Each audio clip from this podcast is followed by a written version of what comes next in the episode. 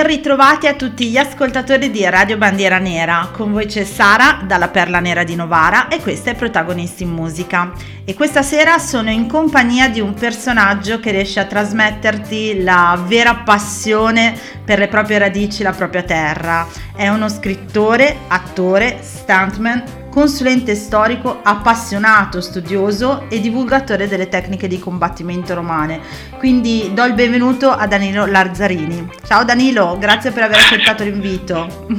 Ciao, è un piacere e un onore essere qui con te e soprattutto eh, con i nostri telespettatori, anzi in questo caso sono i tele eh. Perdonami il, la sopposizione perché sovente facciamo delle trasmissioni dove raccontiamo di storia nella stessa maniera con cui mi onoro oggi di parlare con te. E quindi eh, forse anche un augurio che la vostra radio diventi anche televisione sarebbe una cosa bella, sarebbe bella uno spettacolo sarebbe. Vabbè, uno spettacolo certo. Sì sì sì, sì sarebbe proprio uno spettacolo. Eh, già, già, mi immagino me e l'altra ragazza la Cristina in televisione penso che ci sarebbe anche da ridere molto ah, secondo me sarebbe veramente una cosa molto bella da fare dai soprattutto una, eh, la pecora nera sarebbe diventata, diventerebbe tra le varie emittenti italiane, date gli argomenti che, che toccate e che sono completamente originali in questo ambito di mediocrità. Allora, io prima di svelarci un po' di te, io partirei con uh, l'ascolto dei primi due brani che, che, ci hai portato. Quindi direi di partire subito con la musica e andarci ad ascoltare. La compagnia dell'anello con Di là dell'acqua e Antica tradizione con Ayuna. A tra poco.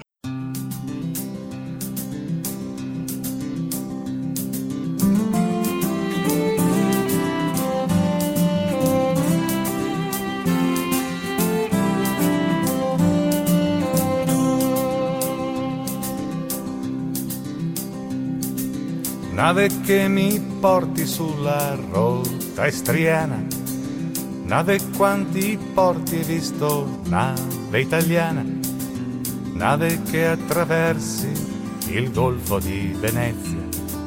Agile vai avanti anche solo per inerzia.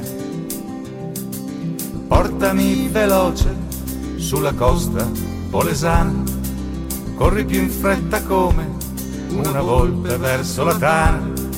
E tu signora bella non sarai più sola. Danzeremo insieme nell'arena di Pola. Ascolta in silenzio la voce delle onde ti porterà sicura verità profonde. Perché in Istria non ti sembri strano anche le pietre parlano italiano, anche le pietre parlano italiano. Siamo nel Guarnaro e sempre più vicini, solo ci circonda la danza dei delfini. E poi Arbe Veglia ci guardano passare anche dopo 50 anni non si può dimenticare.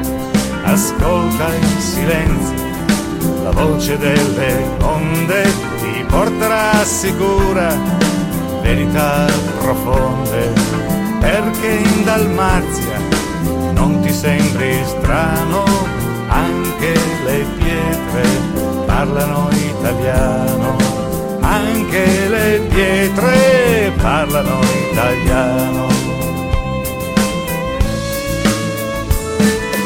Nave che mi porti sulla rotta di Unger, nave quanta gente è scappata da fiume, pensa agli stolti che in televisione chiamano Dubrovnik, Ragusa la bella ascolta in silenzio la voce delle onde ti porterà sicura verità profonde perché in Italia non dimentichiamo quanto ha sofferto il popolo istriano perché in Italia non dimentichiamo quanto sta soffrendo il popolo istriano.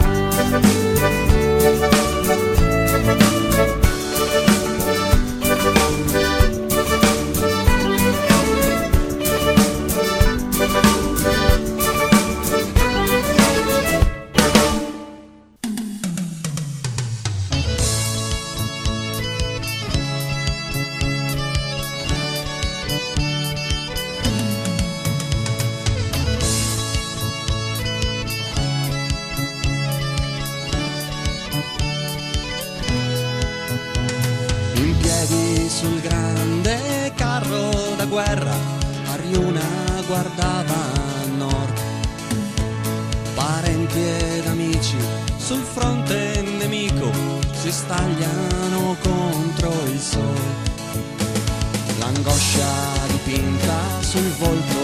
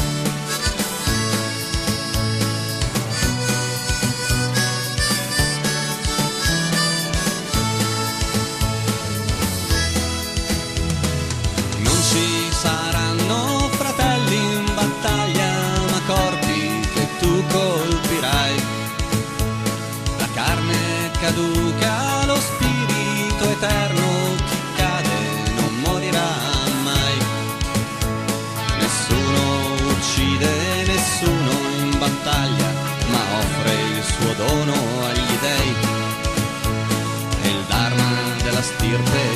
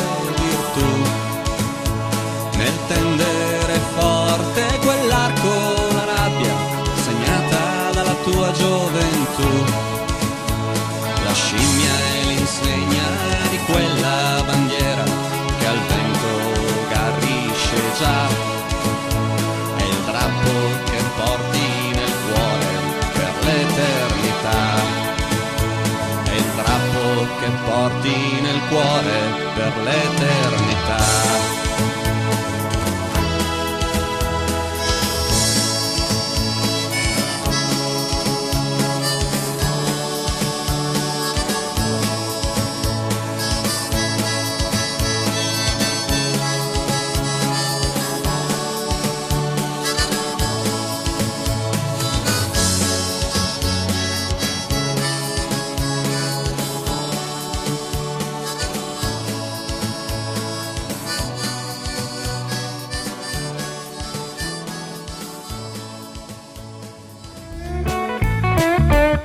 Rieccoci tornati su, su, Protagonisti in Musica. Allora Danilo, partiamo dal primo brano della compagnia dall'Anello, con questo meraviglioso poi testo che eh, riporta un forte legame con Istria, Fiume Dalmazia.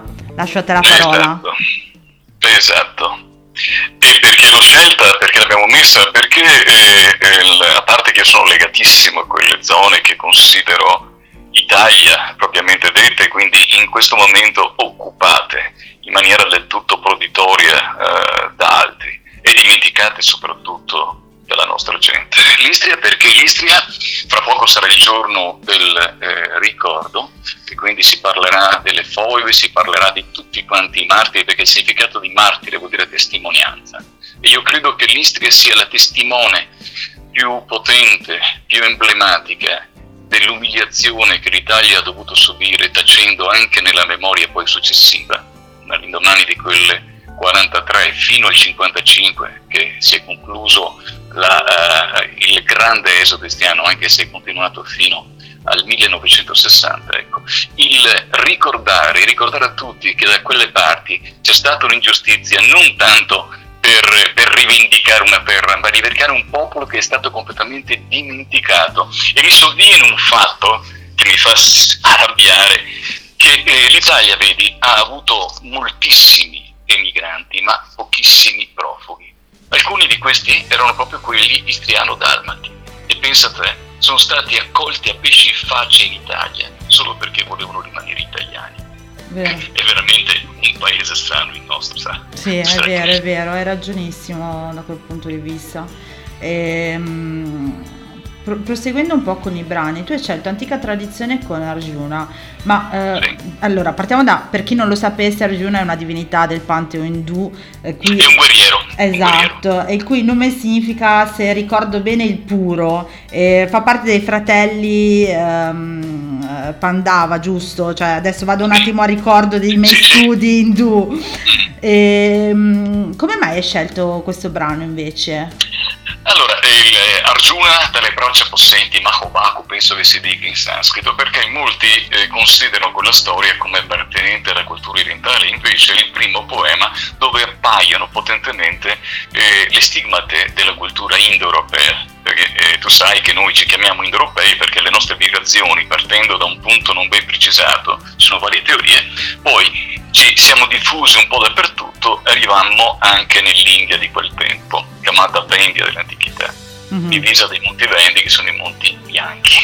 Questo qua lo dico per inciso, casomai faremo una trasmissione e spiegarti o spiegare le, le, le, mie idee a tal proposito. Ecco. E racconta di una cosa uh, estremamente e tipicamente dei popoli ari e di popoli europei. È la storia di una battaglia dove questo guerriero potente si trova comunque a combattere una uh, battaglia eh, dove da una, da una parte e dall'altra dell'esercito sono fratelli e amici. Mm-hmm. Lui passando con il carro da guerra eh, li scorge e dice io questa battaglia non vorrò, non voglio battermi, non voglio farla perché sia che io vinca sia che io perda avrò comunque del dolore perché da una parte e dall'altra ci sono degli amici. È qui che appare la divinità, il Krishna, che sotto le mentite spoglie del suo auriga si ferma, lo guarda e si permette di parlargli in maniera un po' poco, eh, poco formale. E gli dice no, tu quella battaglia devi combatterla. Arjuna dice ma eh, chi cavolo sei? Come ti permetti? E lui fa un bellissimo discorso in cui gli dice che l'unica maniera di tradire se stessi è venire meno al compito per cui il fato, il destino che si voglia ti ha eh, praticamente creato. Nessuno muore, nessuno vive in battaglia, ma offre il suo dono agli dèi. Quindi tu prendi quest'arco e combatti perché credi davvero che quegli 80.000 uomini siano vivi? No, sono già morti perché io ho così deciso. Vittorioso tu avrai la terra, perdente, sconfitto avrai il paradiso ma sarai sempre stato fedele a te stesso.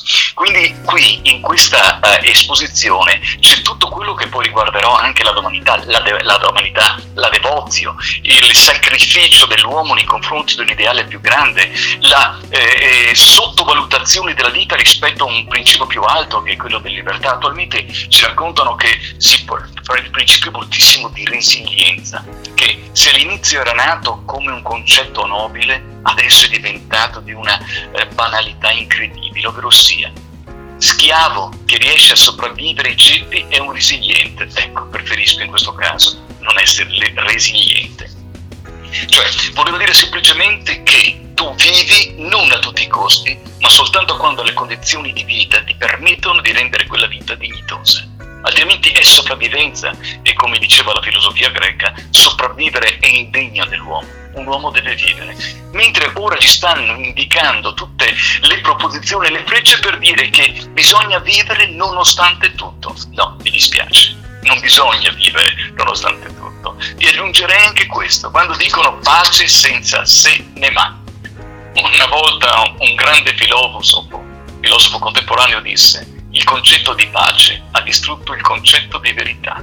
Ecco, da questo punto di vista credo non sia necessario aggiungere altro. È per questo che Arjuna e la, la battaglia e la canzone espressa eh, mi, mi riempie d'orgoglio nell'ascoltarli. e ascoltandoti parlare ribadisco ecco il perché ho, ti ho presentato proprio dicendo che riesci a trasmettere la vera passione per le proprie radici. Eh, è veramente spettacolare ascoltare cosa riesce a trasmetterti un brano e il suo significato. Hai un, un modo di spiegarlo che è veramente coinvolgente quindi ti faccio proprio i complimenti di questo. Grazie, e, grazie ne sono onorato allora, facciamo un'altra pausa musicale eh, e andiamo a, se- a, sentire Antica Tradizione con Alessandro ed Bianco Ricordi. Quindi ci risentiamo tra pochissimo. Oh,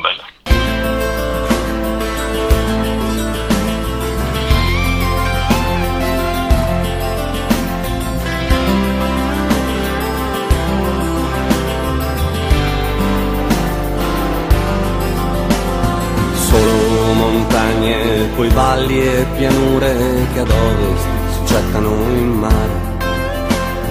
Alle mie spalle dove nasce il sole, terra da conquistare. Troppo coraggio, il troppo sognare ha dato ali al nostro cuore. E un uomo dotato di un cuore alato può solo alzarsi e volare che il sogno che brucia il mio cuore dilaghi come fa il mare quando si gonfia di vento e tempesta e nulla lo può fermare. Le mie falangi saranno quell'onda che nulla potrà mai arrestare. Il mio nome Alessandro sarà vessillo di forza e gloria in eterno, fratelli macedoni è il tempo di essere uomini adesso. La storia ricorda solo il coraggio, l'onore e le epiche gesta. Il resto non conta il resto non conta.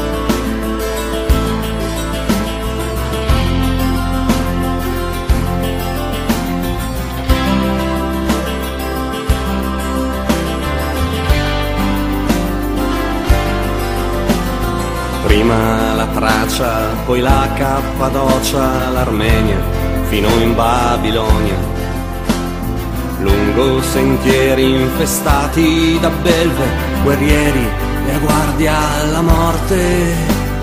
Su quelle terre farò germogliare col sangue città come il sole, che splenderanno a fulgido esempio di cosa può fare il coraggio. Fratelli macedoni e il tempo di essere uomini adesso.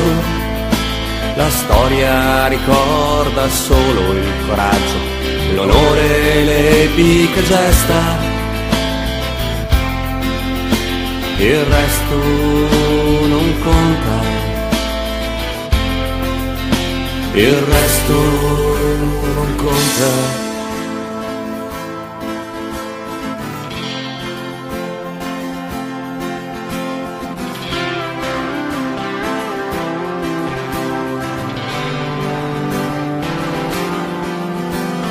Giunto sull'indo al confine del sogno, io provo soltanto sgomento non c'è mai fine a questo mondo e fermarmi, non posso farlo, ma guardo i guerrieri, i miei fratelli provati da troppe battaglie.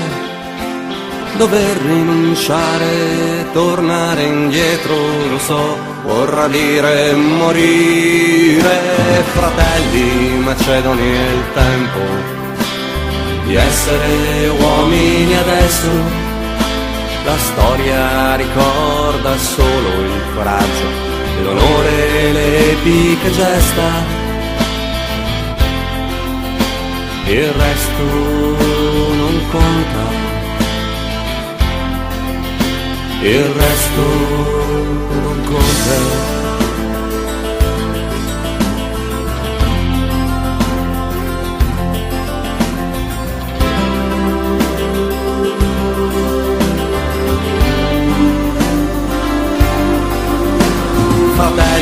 Macedoni è il tempo di essere uomini adesso. La storia ricorda solo il coraggio l'onore le epiche gesta, il resto non conta, il resto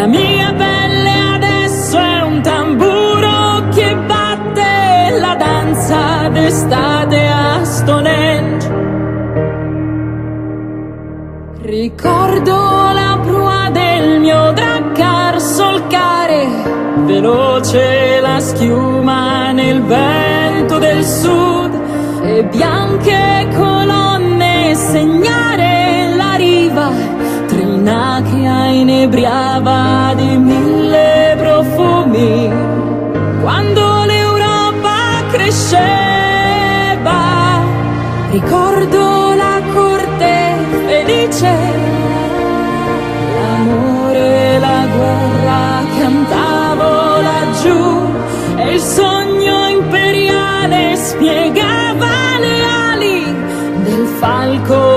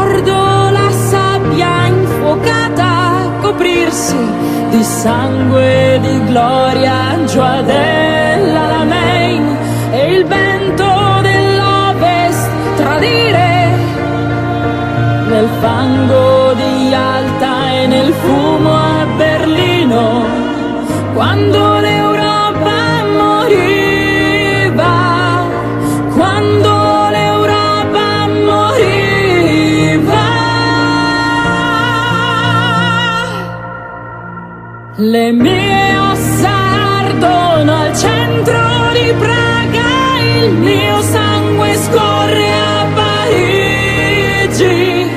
La mia pelle adesso è un tamburo che batte una marcia da Derry a Belfast. Guerriero d'Europa ricordi strada era lunga da qui all'aldilà, ma un urlo di gioia esplodeva al tuo arrivo. Fratelli, abbracciavi per l'eternità. Le mie ossa affondano nella Vandea.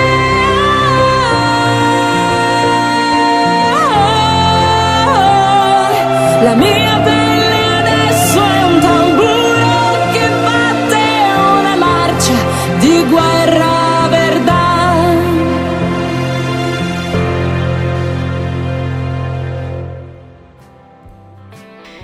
Rieccoci tornati su, su Protagonisti in Musica. Sono in compagnia con Danilo Lazzarini perché si fosse sintonizzato solamente adesso e abbiamo appena ascoltato due bellissimi brani. Quindi io direi di lasciare direttamente la parola a Danilo partendo con l'antica tradizione. Ecco, un altro personaggio che amo particolarmente è Alessandro. Alessandro che eh, se vederla in maniera completamente banale è semplicemente un grande generale il quale dalla Macedonia invase e conquistò parte eh, dell'Asia minore, parte del, eh, verso dell'Asia vera e propria, arrivando fino ai confini dell'Indo. E questo personaggio è, un, è tragico nella sua bellezza, è una meraviglia, rappresenta semplicemente dal punto di vista spirituale, secondo me, l'elemento della ragione olimpica che si insinua ormai in un mondo completamente crepuscolare che era quello dell'impero persiano.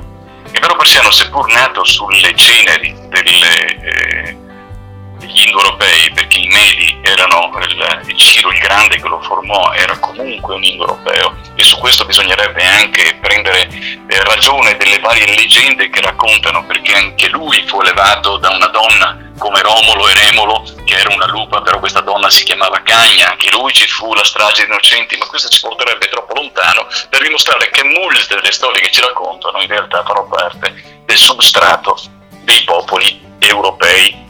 Sì. Qui per europei intendo proprio gli indoeuropei. Ecco.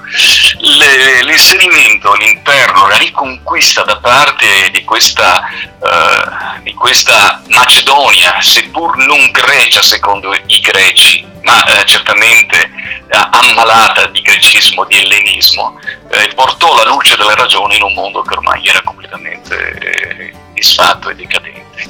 E mi piace immaginare questo uomo proprio principe di, tutti qua, di tutta quella idealità che fa prometeica, che fa parte proprio dell'uomo europeo, che anche inconsapevolmente strumento degli dei lui agisce e riesce a fare con pochissimi uomini ciò che non era eh, riuscito ad altri con eh, maggiori eserciti.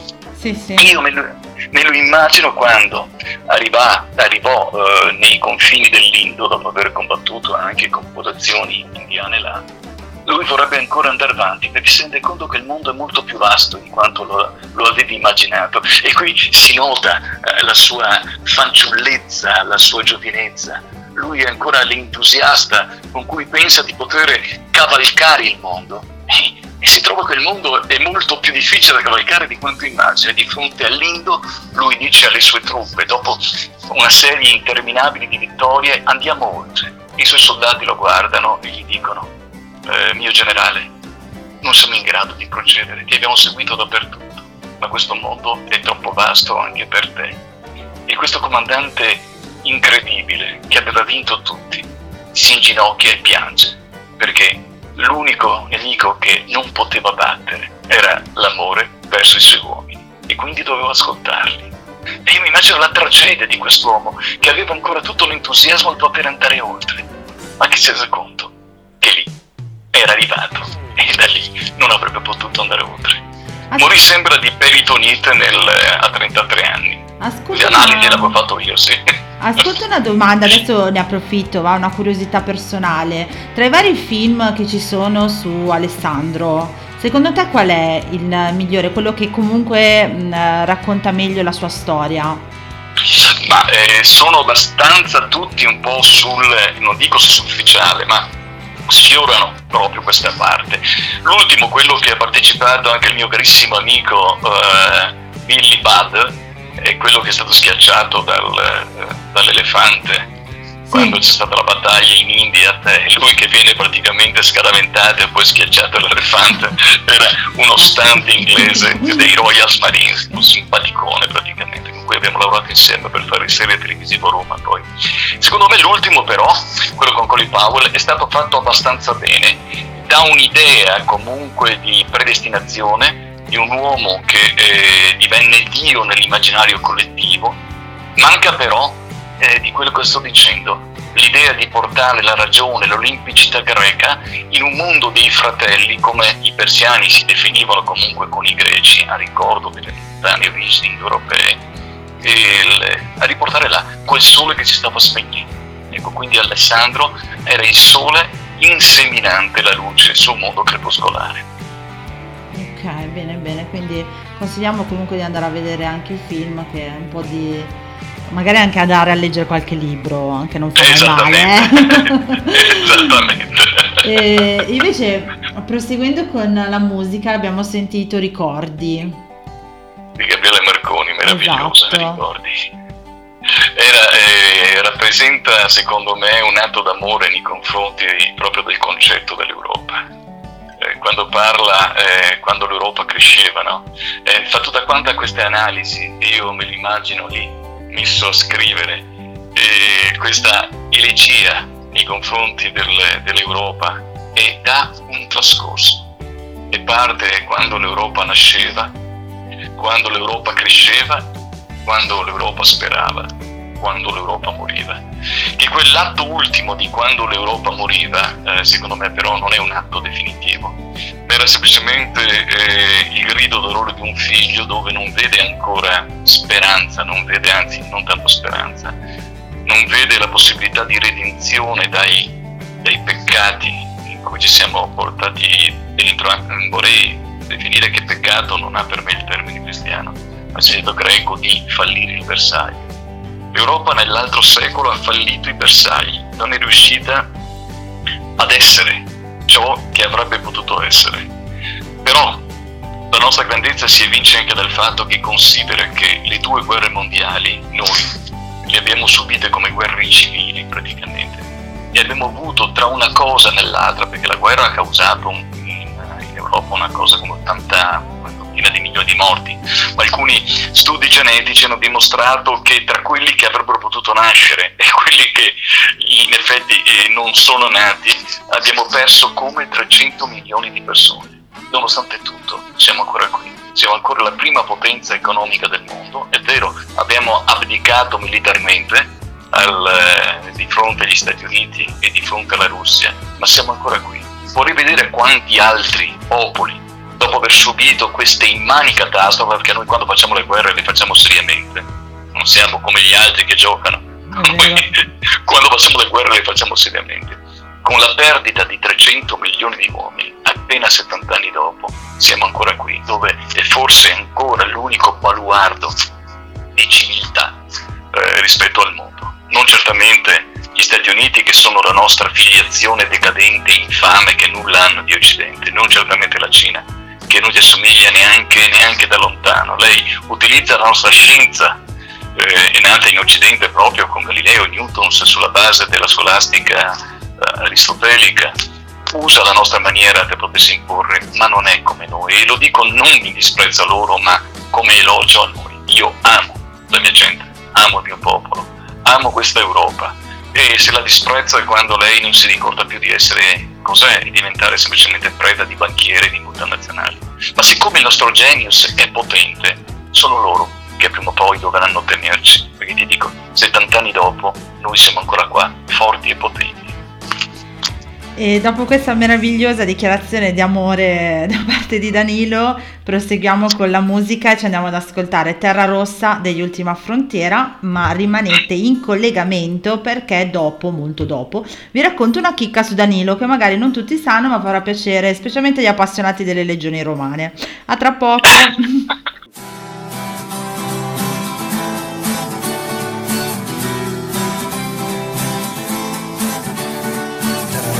terra mia, quando sono andato via, ho affidato a te il mio cuore, che ho giurato eterno amore, casa mia, terra mia, terra rossa, sangue mio, rosso il sangue dei miei padri, massacrati ed incolpati, sangue il pianto dei miei padri, esiliati ed umiliati, terra e sangue nel mio cuore, terra rossa, dolce amore, lacrime della mia gente, terra rossa che non sente il dolore mai lontano del popolo istriano, voglio tornare, voglio tornare, voglio tornare,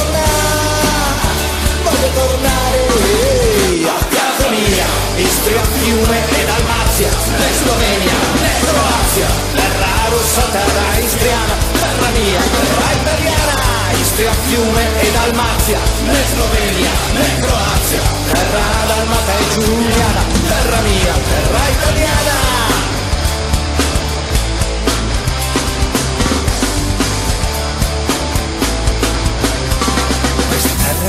Nelle vene, questa terra mi appartiene, terra nostra per la storia, nel mio sangue la memoria, terra e sangue sempre uniti, non possono essere divisi, terra mia santificata, con il sangue terra sacra, questa è la mia religione, l'unità della nazione, religione insanguinata religione della patria, terra pazzamente amata, terra mai dimenticata, ogni vero italiano e anche dalmata e giuliano, voglio tornare, voglio tornare, voglio tornare, voglio tornare a casa mia, Istria, Fiume e Dalmazia, né Slovenia, né Croazia, terra rossa, terra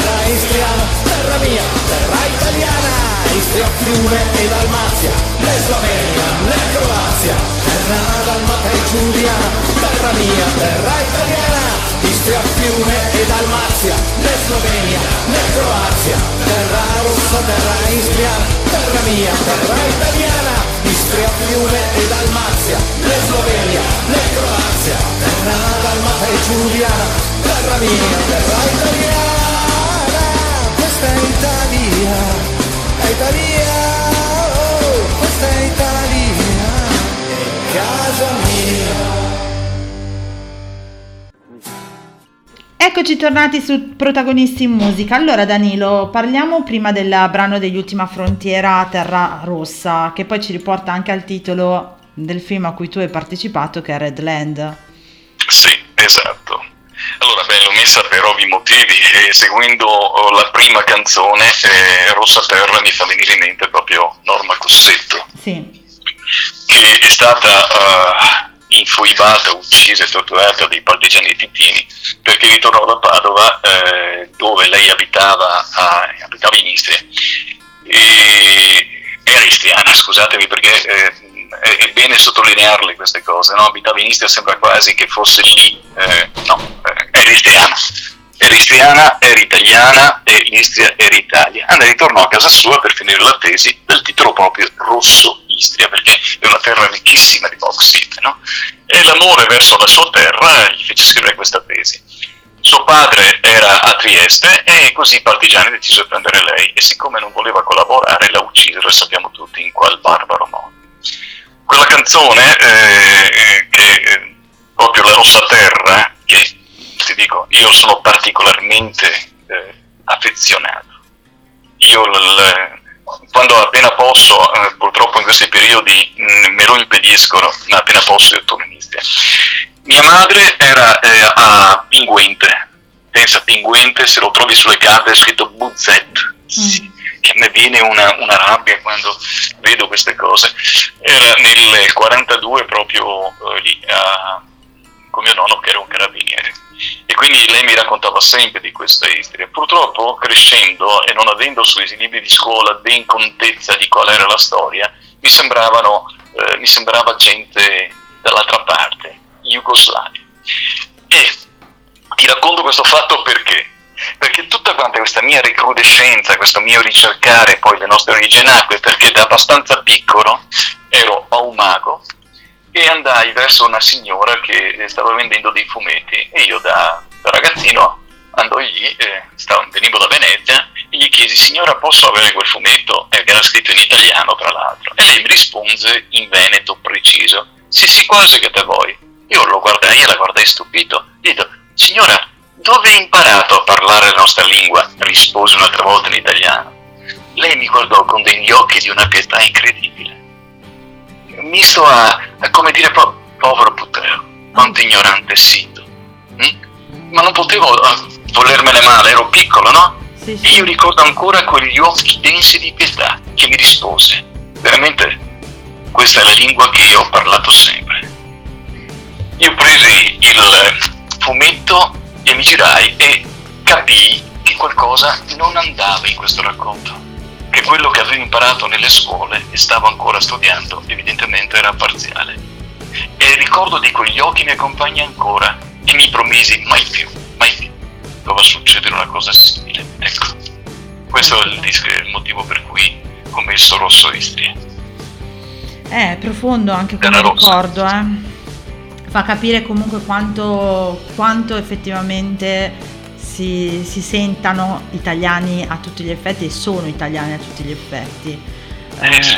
e comunque deve Eh, essere stato un... cioè io provo a immaginare ogni tanto quando parliamo con, con Cristina nelle puntate dedicate appunto a storie di donne, eh, immagino queste donne che hanno dovuto lasciare le- la loro casa, la loro terra, eh, che ancora adesso, eh, sentendo anche alcuni esuli, eh, intervistandoli così e parlando con loro, ancora adesso loro dicono quella è Italia, quella è casa nostra.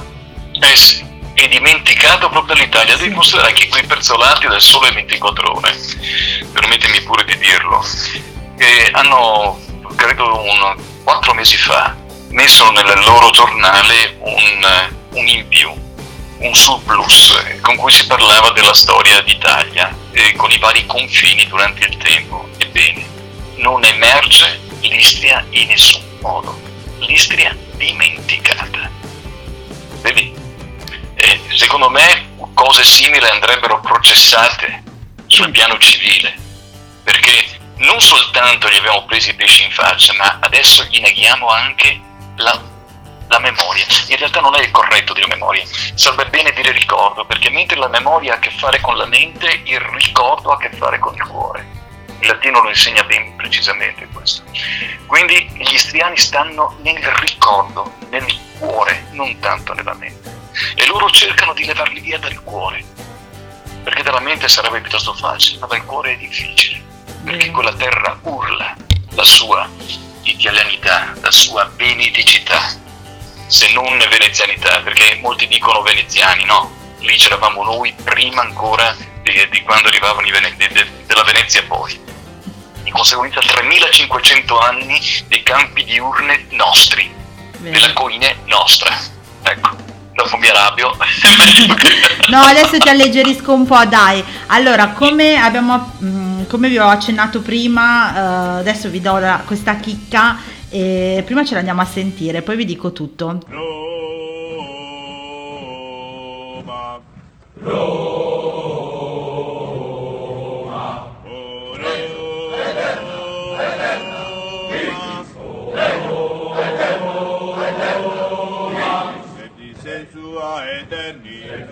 Roma corda nostra solum tibi, corda nostra solum tibi, vertisen sua eterni, et dicet sua eterni, vita nostra solum tibi, vita nostra solum tibi, legio eterna, eterna,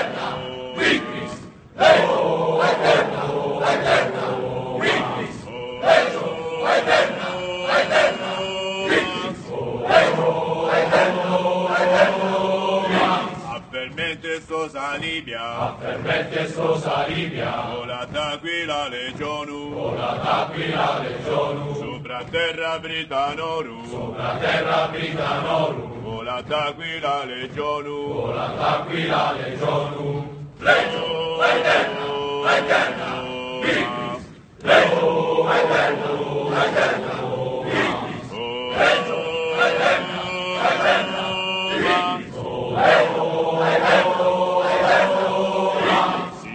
sit italica suavi, sit italica suavi, nostrum munus patri martis, nostrum munus patri martis, italica suavi, sit italica suavi, nostrum munus patri martis, nostrum munus patri martis, legio eterna, eterna, victis, legio eterna, eterna,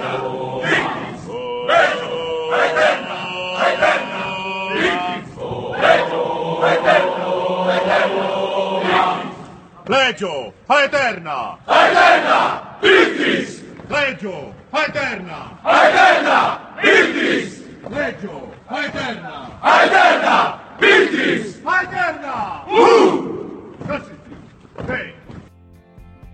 Rieccoci, abbiamo appena sentito eh, la marcia della Legio Eterna Vitrix che fa parte del film Ben Hur del 2016 e questo brano non l'ho messo a caso, oltre che è bellissimo. Io ricordo che eh, lo dicevo anche a Danilo prima, quando ho visto il film mi ha veramente colpita, specie l'effetto che dà effettivamente la legione quando canta marciando entrando appunto nella città. Beh, Danilo, per chi non lo sapesse, è l'autore del testo. Com'è stata questa esperienza di scrivere questo brano, Danilo? È stata un'esperienza meravigliosa anche perché era diventata, eh, era diventato questo canto il canto eh, nazionale a Matera. Io passavo per la città, che sono rimasto due mesi per girare quel film, che passavo per la città e non c'era un bar, non c'erano dei ragazzi che praticamente non la cantassero. Era meraviglioso sentire i ristoranti, nei bar, Reggio, ma eterna, eterna, anche perché la maggior parte dei soldati, i 200 che ero addestrati, erano di Matera e di conseguenza eh, era lì che vivevano e passavi alla sera e sentivi questa canzone e loro l'hanno fatto diventare proprio il loro inno, era la canzone eh, di Matera dei legionari di Matera. E come è nato tutto questo? È nato, adesso permettimi la banalità di dire, è nato per caso. Io ero là come consulente militare, addestratore militare delle, eh, delle legioni, cioè il ruolo era mio di contestualizzare nella maniera di combattimento eh, di regioni romani inerenti all'epoca particolare. Sapevano che io mi dilettavo di musica e di composizione e mi hanno chiesto, guarda, tu metti eh, delle parole così tanto per gioco, eh, poi durante il montaggio del film faremo noi la musica e tutto il resto. Immagino la mia sorpresa, perché immaginavo ero là per altri motivi, non certamente per costruire musica, eh, scrivere musica o, o canzoni, quando con tutti quanti i professionisti musicisti che avevano hanno scelto invece eh, la mia marcia. Il bello è che eh, forse tu l'hai, l'hai, letta o l'hai sentita quando dice sopra terra Britanorum vola d'aquila legiono. C'erano moltissimi istanti inglesi e moltissimi attori inglesi. Io dicevo ai ragazzi adesso quando passate di fronte agli inglesi, urlate forte, sopra terra Britanorum vola d'aquila legione. e loro con orgoglio gridavano in faccia agli inglesi, vola d'aquila legione. E alla fine ho aggiunto una frase sempre perché volevo che fosse ben chiaro quello che stavo dicendo. Eh, sit italica suavis nostro munus patri marti, che l'italica sua forza sia l'offerta a padre Marti con questo chiudevo il cerchio. L'idea che su un film come quello, perché tu sai benissimo com'è la storia, eh? Sì, sì, Mm. sì.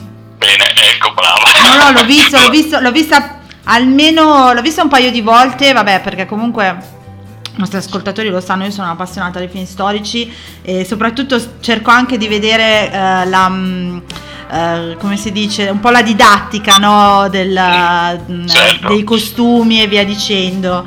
Quindi l- l'ho visto e mi ha anche appassionata, eh, devo essere sincera, non mi è dispiaciuto come film. Sì, però il, a parte che è diverso da quello degli anni 50, Sì. girato sempre a Il Cinecittà. Colossal eh. praticamente Ben Hur. esatto. Però è una storia che un po' oh, Roma non fa una bella figura, no? No. Sembra eh, ecco, non era proprio così che le cose eh, sarebbero andate. E allora per questo, in, tutto questo contesto, io ho fatto, ho immaginato questi soldati che marciavano e che cantavano questo inno alla loro romanità eh, e al loro sentirsi parte di questa entità più grande, perché all'inizio, quando abbiamo parlato, no, che tu dicevi eh, la vera vedere la sensazione di questi eh, soldati che entravano in Roma in, scusa, in Gerusalemme e la popolazione era spaventata. Ecco, io credo una cosa leggendo le storie giudaiche, che in realtà gli zeloti erano spaventati. In realtà Roma ha sempre mostrato nei confronti di- di- dei propri clienti e dei propri cittadini, perché poi si divenne- divennero anche cittadini dell'impero, un'estrema clemenza, la, la famosa pietas, la gravitas la dignitas eh, del mos maiorum romano. Noi siamo abituati a vedere una Roma come aggressiva, specialmente gli americani la fanno vedere no, come una Roma aggressiva. Non si domina il mondo solo con l'aggressività, con la violenza. Roma era un centro gravitazionale di diritto, dove gli stessi barbari dicevano che l'unico posto dove vale la pena di vivere è all'interno del confine dell'impero romano. E così valeva anche per Erode il Grande, che considera che Erode il Grande, con tutto quello che poi è stato costruito su di lui, era uno che eh, era greco di mentalità, aveva costruito le terme perché la gente si lavasse, aveva costruito i teatri, quindi la storia andrebbe un po', un po' rivista. Roma era estremamente magnanima. La maggior parte delle guerre le ha fatte per tenere fuori la gente di quelli che avrebbero voluto diventare romani. Ecco. Questo eh, tendo a sottolineare e vorrei che la gente si ricordasse. Ehm, io mh, ci tengo anche a far sapere, mh, vado anche veloce perché il tempo inizia anche a stringersi, eh, che Danilo, come ho accennato prima, è anche autore di libri come I cigni del sole, romanzo storico sulla seconda guerra punica, e La dottrina segreta del duello, che è un eh, saggio sulla metafisica dell'immortalità eh, sita nel combattimento rituale, se non erro. Ma eh, so, che, Esatto. so che stai preparando un altro libro. Eh, in realtà ce ne sono altri due. Unica- uno è il- la sublime arte del cigno, che credo per la prima volta, non vorrei essere adesso immodesto, ma per la prima volta, eh, modesto è un termine sbagliato, eh, eh, provo a toccare l'anatomia dei corpi sottili secondo anche la, la storia greca, cioè il corpo fisico, eterico, astrale e Dio, quindi eh, terra, eh, acqua, aria e fuoco, con la composizione eh, dei colpi delle arti marziali, no? Analizzando, dato che, come di- diceva il grande Ermete Trimegisto, ciò che è in alto è uguale a ciò che sta in basso, se noi siamo dei simulacri di un qualcosa d'altro, il nostro essere evidentemente ha qualche significato. E analizzando anatomicamente quindi il corpo eh, con cui noi procediamo poi nella vita, ho, visto alcune similitudini, alcune analogie molto interessanti e cerco di spiegarle attraverso eh, questa comparazione. Quindi colpo, parate attraverso i corpi sottili. E io l'ho trovato, eh, appena mi si è aperta questa porta, ho trovato delle cose veramente molto interessanti. E appena eh, potrò lo stamperò. E poi c'è la metafisica del consumo, che è una critica feroce al neoliberismo. Ecco, e questo è quanto. Quindi attendiamo che escano i tuoi libri allora per poterli leggere. Proseguiamo velocemente però col nostro percorso musicale, ci andiamo a sentire subito Yanda con eh, Italia Ultimo Atto e Lepanto di Alberto D'Amico e Gualtiero Bertelli. A tra poco.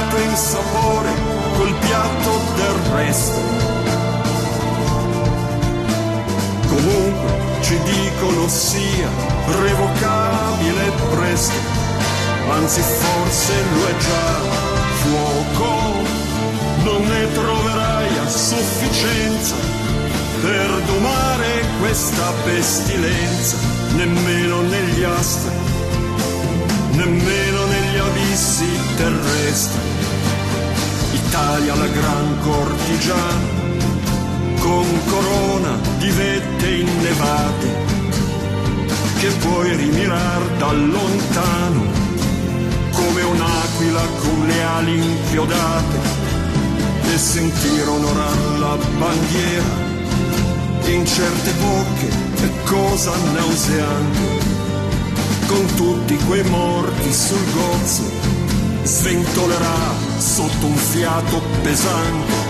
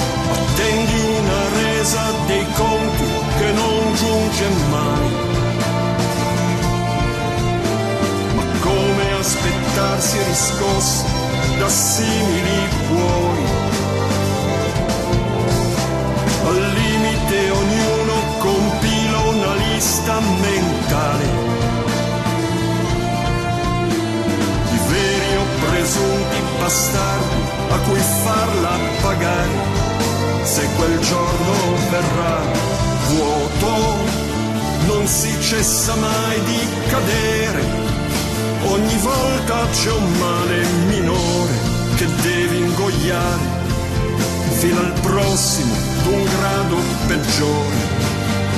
E ciò con lo stupro abituale ci convincono sia un compromesso. Patriota lo resto però quando sto con me stesso. Vivo uno stato ideale tra i muri della mia stanza provocare il sipario è normale se una farsa è durata abbastanza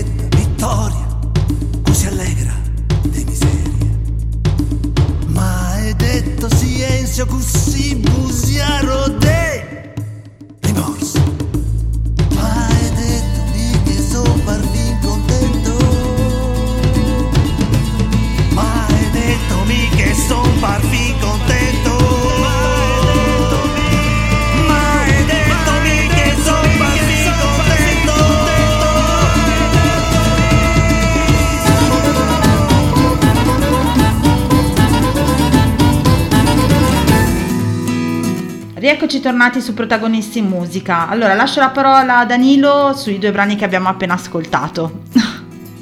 Allora, l'Italia ultimo eh, atto, mh, che mi sembra un compendio eh, triste eh, di come siamo arrivati, la come siamo giunti fin qui, è quello che volevo dire. Eh, eh, in memori di noi stessi, perché in realtà l'Italia, la Saturnia Tellus, la terra amata dagli dei, eh, molte volte io parlo di Saturnia Tellus ma la gente non, non- non capisce eh, mi riferisco all'antica eh, dizione per cui noi veramente qui saremmo l'ombelico del mondo, dato che abbiamo accolto, dato che Padre Giano accolse Crono quando venne sconfitto da Giove, inaugurando l'età dell'oro. E lì eh, avvenne anche quella promessa particolare degli dei nei confronti proprio della terra, che disse io non porrò limiti alle vostre fortune né tempo, darò l'impero senza estremità.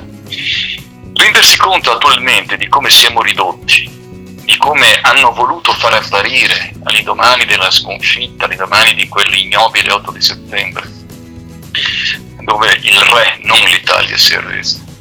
Ha torto ragione, eh? non voglio assolutamente porre in questo caso eh, del- eh, de- dei giudizi morali. Eh, L'Italia non si arrese, eh, il re il re eh, si mise sicurezza, in sicurezza lui e Badoglio. Ecco, vedere che questa terra si è giunta in questo momento, ridotta eh, a questa barbarie di costumi, di usi, di mentalità, di pochezza intellettuale e morale, ecco, questo mi, mi intristisce. E lì quando dice la frase, Iano, eh, l'Italia è la gran cortigiana che può solo rimirar da lontano come un'aquila dalle- con, con corona di vette inviolate, innevate. Eh, com'è che diceva che è meraviglioso? Eh, come un'aquila dalle ali inchiola- inchiodate. Cioè, dopo ascoltatela, che ora non ricordo esattamente, ma che mi sono immaginato questa aquila con le ali inchiodate, con la corona di vette innevate, che rappresenta semplicemente il levarsi via dei chiodi potrebbero permettere che quella corona abbia il senso di regalità e questa Italia potesse ancora prendere il volo, diventa un auspicio incredibile. È l'immagine proprio di una crocifissione sull'altare della mediocrità, con cui tutto, vorrei dire tutto quanto il mondo, vuole praticamente spingerci a pensarci identici. Ecco. No- non amo, non amo. L'epato vuoi? Poi c'è l'epato, vero? Sì, esatto, esatto. Poi c'è l'Epanto, esatto. Mm, Lepanto, Lepanto è perché 1571, il 7 ottobre, il- la grande coalizione contro il turco che molti sottovalutano perché dico che in realtà non è stata una grande batosta per i turchi, una delle più grandi battaglie navali comunque delle Curuzzolari eh, in cui Venezia aveva eh, posto per le prime volte le galeazze con quindi cannoni anche di lato, babordo e tribordo, non semplicemente frontali come avevano prima con le sue 106 navi e poi gli altri, che hanno dato l'altra metà di navi, però non paragonabili, che dicono sì, però in fondo eh, non è stata una grande, vitto- una, grande una vittoria determinante. Io le rispondo sempre, immaginatevi se in realtà quella non fosse stata una vittoria ma una sconfitta. È vero che magari il turco lì non ha subito nei suoi territori grossissimi danni, anche colpa della coalizione che invece di inseguire l'armata sconfitta decise per i propri interessi, soprattutto gli spagnoli, eh, beh, i francesi non ne parliamo neanche perché non sono affidabili, non sono affidabili. Avessero continuato a, eh, la guerra probabilmente avremmo avuto dei successi ancora più grandi, mentre Venezia la continuò da sola. Ma se quella battaglia fosse stata persa, ecco, il turco si sarebbe inorgoglito molto di più e probabilmente sarebbe andata anche in maniera diversa da eh, quella del 1611, l'assedio di Vienna. Vero, vero. Cui va letta anche in prospettiva, non semplicemente non è stata eh, determinante per il turco, ma è stata determinante perché il turco si fermasse là e non andasse oltre. Per cui una, cento, mille lepanto.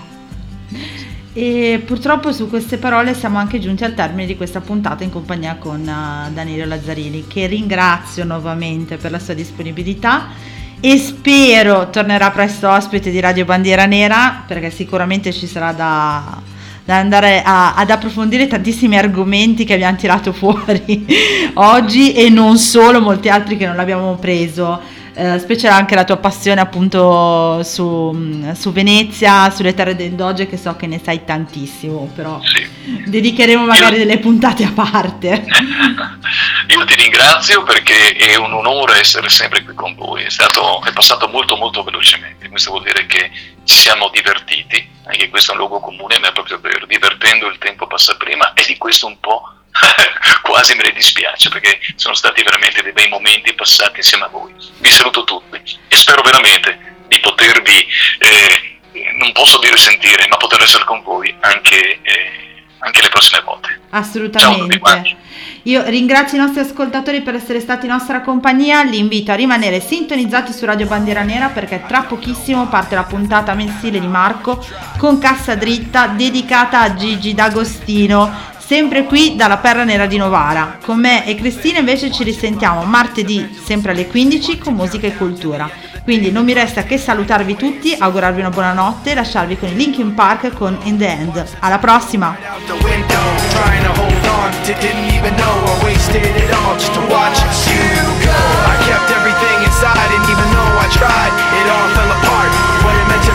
eventually be a memory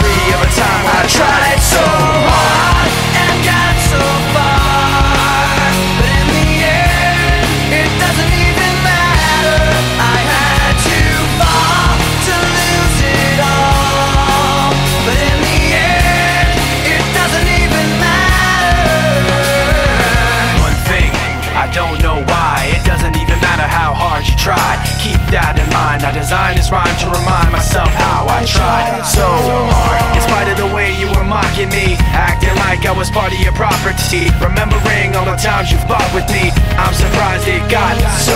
Things aren't the way they were before. You wouldn't even recognize me anymore. Not that you knew me back then But it all comes back to me in kept everything inside And even though I tried, it all fell apart. What it meant to me will eventually be a memory Of a time when I, I tried so hard.